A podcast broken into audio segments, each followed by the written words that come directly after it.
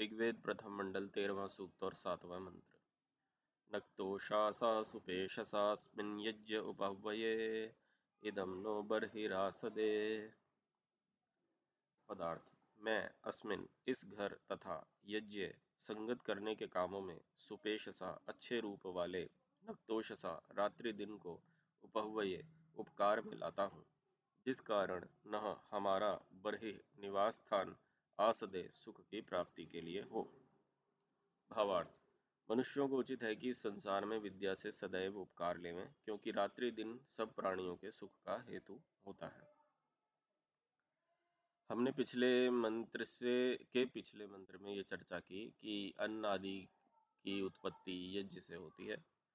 और इससे पिछले मंत्र में हमने ये चर्चा की कि यज्ञ हमारे लिए महत्वपूर्ण है और जब भी हम अपने मकान आदि भवन का निर्माण करें तो उसमें यज्ञ को ध्यान में रखते हुए उसका निर्माण अवश्य करें।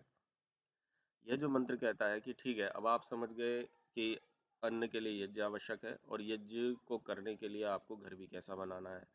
तो अब ये मंत्र कह रहा है, ठीक है, अब जब आप इतना समझ चुके हो तो आप ये भी समझो कि ये जो घर आपने बना लिया है उसको इस प्रकार से आपने बनाना है कि वह आपके लिए रात्रि रात्रि में भी सुखदायक हो और दिन में भी सुखदायक हो।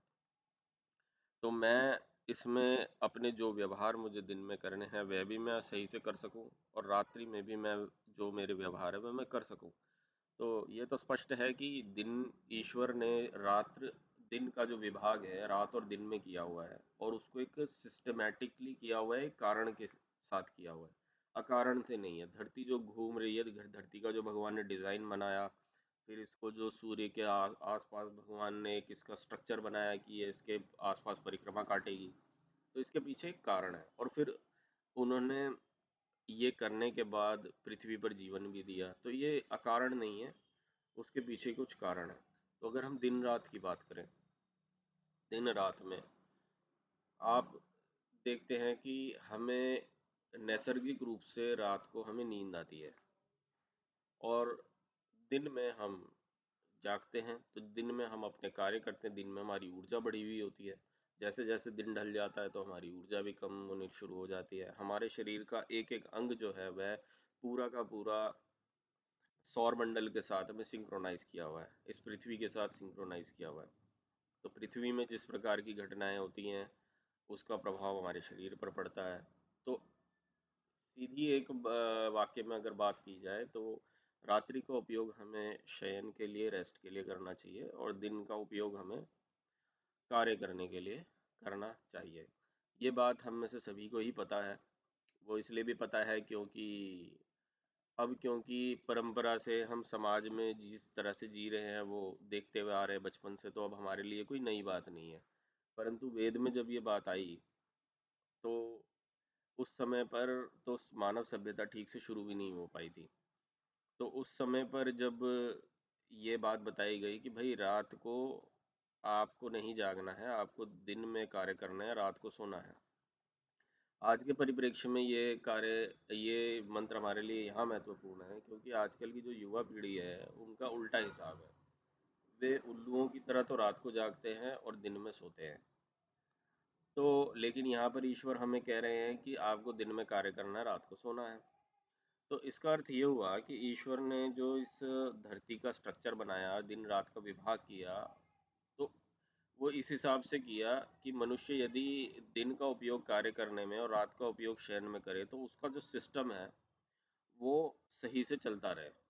उसमें किसी प्रकार का विरोधाभास पैदा ना हो। तो इसका अर्थ ये हुआ कि अगर हम ये उल्टा करेंगे तो उसका विरोधाभास अवश्य होगा। ये तो हम तुरंत अनुमान से पता लगा सकते हैं। अगर कोई काम एक तरीके से किया जा सकता है तो अगर उस कार्य को उस तरीके से ना किया जाए तो हो सकता है वह कार्य उस तरह से संपन्न ना हो। ये तो समझ में आने वाली बात है। तो इसमें शिक्षा ये है आज की युवा पीढ़ी के लिए कि आपको रात का उपयोग हमेशा सोने के लिए करें, दिन का उपयोग हमेशा कार्य करने के लिए करें और जो चीज़ जिस तरह से ईश्वर ने बनाई है, उसका उसी तरह से उपयोग करना चाहिए। यहाँ पर एक चीज़ और मैं मेंशन करना चाहूँगा। ये जो हमारे मस्तिष्क में विचार आ रहे हैं, इनका जो मूल है वो है कि ईश्वर के स्वरूप को ठीक तरह से समझना। जब मनुष्य ईश्वर को नहीं जानता या नहीं जानने की कोशिश करता तो वह ज़बरदस्ती एक मनुष्य ईश्वर की कल्पना करना शुरू कर देता है। और मनुष्य क्योंकि अल्पज्य होता है तो वह जब मनुष्य अपनी कल्पना करता है तो वो उसी आधार पर करता है जितना उसको ज्ञान होता है। तो यदि आप ईश्वर के सही सही स्वरूप को जानते हो और ठीक तरह से चीज़ों को समझने की कोशिश करते हो तो आपकी गलतियों करने के चांसेस बहुत कम हो जाते हैं।